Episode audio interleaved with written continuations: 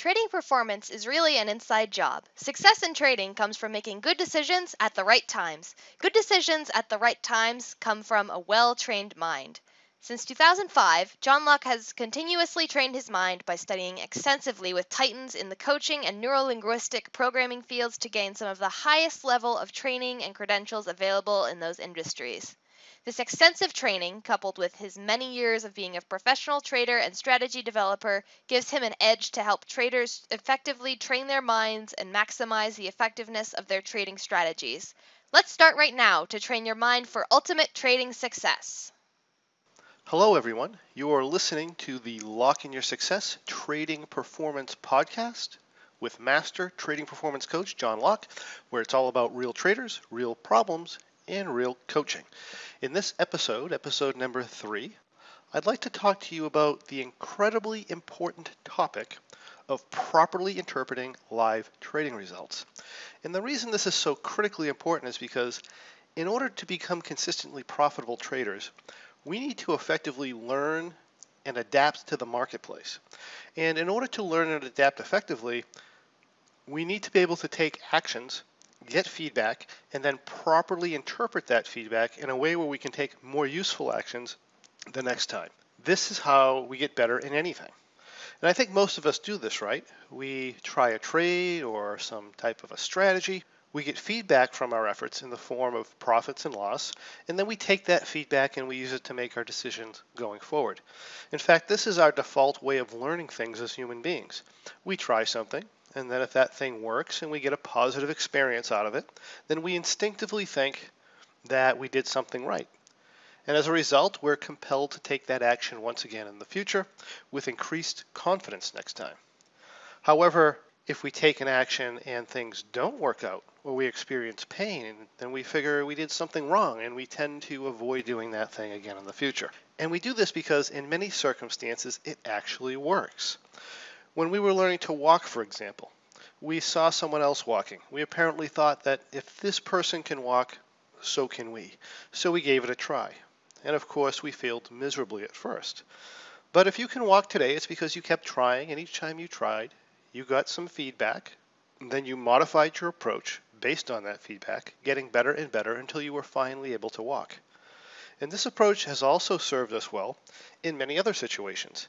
In fact, throughout human history, this technique has worked often enough and consistently enough where it has resulted in the survival of our species, which is why we're all here today. And since this is the way we evolved, naturally, it's also our default approach to learning as we go through life. Unfortunately for traders, however, this approach to learning is effective only in situations where the actions you're taking are a direct cause of the result you're judging, and you're making that judgment in a time frame that is appropriate. In other words, if I'm learning to ride a bicycle in a relatively controlled environment, then I can trial and error my way through it, and eventually I'll learn the skills to be successful at riding a bike. This is because, for the most part, my feedback is immediate and directly related to my actions. However, if I'm trying to lose weight, I may not eat for a day, and I may step on the scale at the end of the day and find that I actually gained a pound.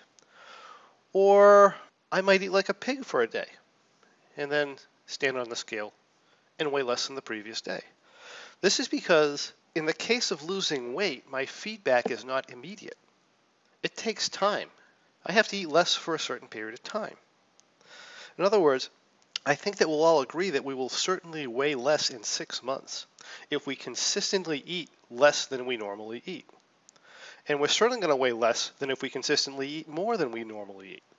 However, if my only metric for feedback about my actions is the scale reading at the end of a day, I could easily come to the wrong conclusions. My feedback would be very random, resulting in confusion, frustration, and poor choices also lack of confidence in my choices. The problem here is that I'm not looking at the feedback in a way that's useful to achieving my end result. Another example might be a baseball player. If I'm trying to get better at bat, I can be doing all the right things.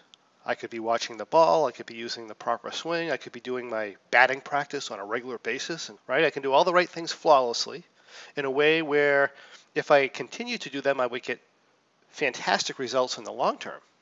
I could do all those things and still strike out this time. And this type of thing happens all the time in baseball.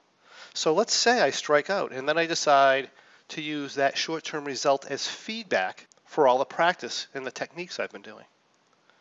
And because I struck out, I decide I've been doing it all wrong.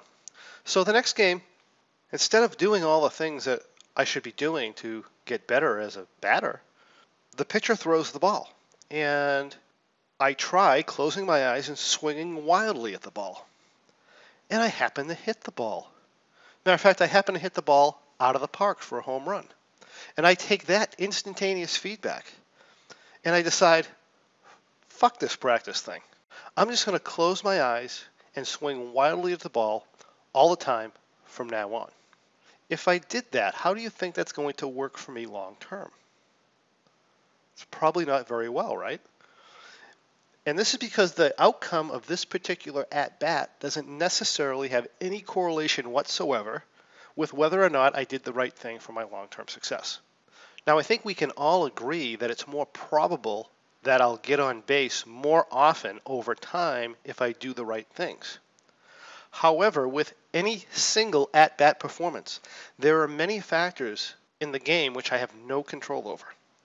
Therefore, there is a substantial element of luck involved in my outcome each time I'm at bat, meaning I can take the actions that are most likely to lead to my long term success and still experience failure in the short term. And so it is with trading. We can take actions that will certainly lead to our long term success, and in doing so, we can experience short term failure. And we can also take actions that will certainly lead to long term failure and experience tremendous success in the short term. My point is that if you judge whether or not you're doing the right thing in the long term solely on the results of, say, five or 10 trades, then you're almost certainly going to end up in what I call the circle of doom, where you allow random events of luck to determine if you're headed in the right direction or not, which leads to taking away the wrong lessons from your trading and having confidence in the wrong things, which naturally leads to poor decision making, excessive risk taking, confusion and frustration, and the loss of trading capital over time. And unfortunately, this is what most traders do. They end up evaluating the quality of their decisions and their strategies based off of short term results without realizing that those results are highly correlated with luck and are therefore random in nature. And that's why they spend years running in circles, struggling with consistency and struggling with sporadic performance realize that as a trading performance coach, I see many, many examples of this.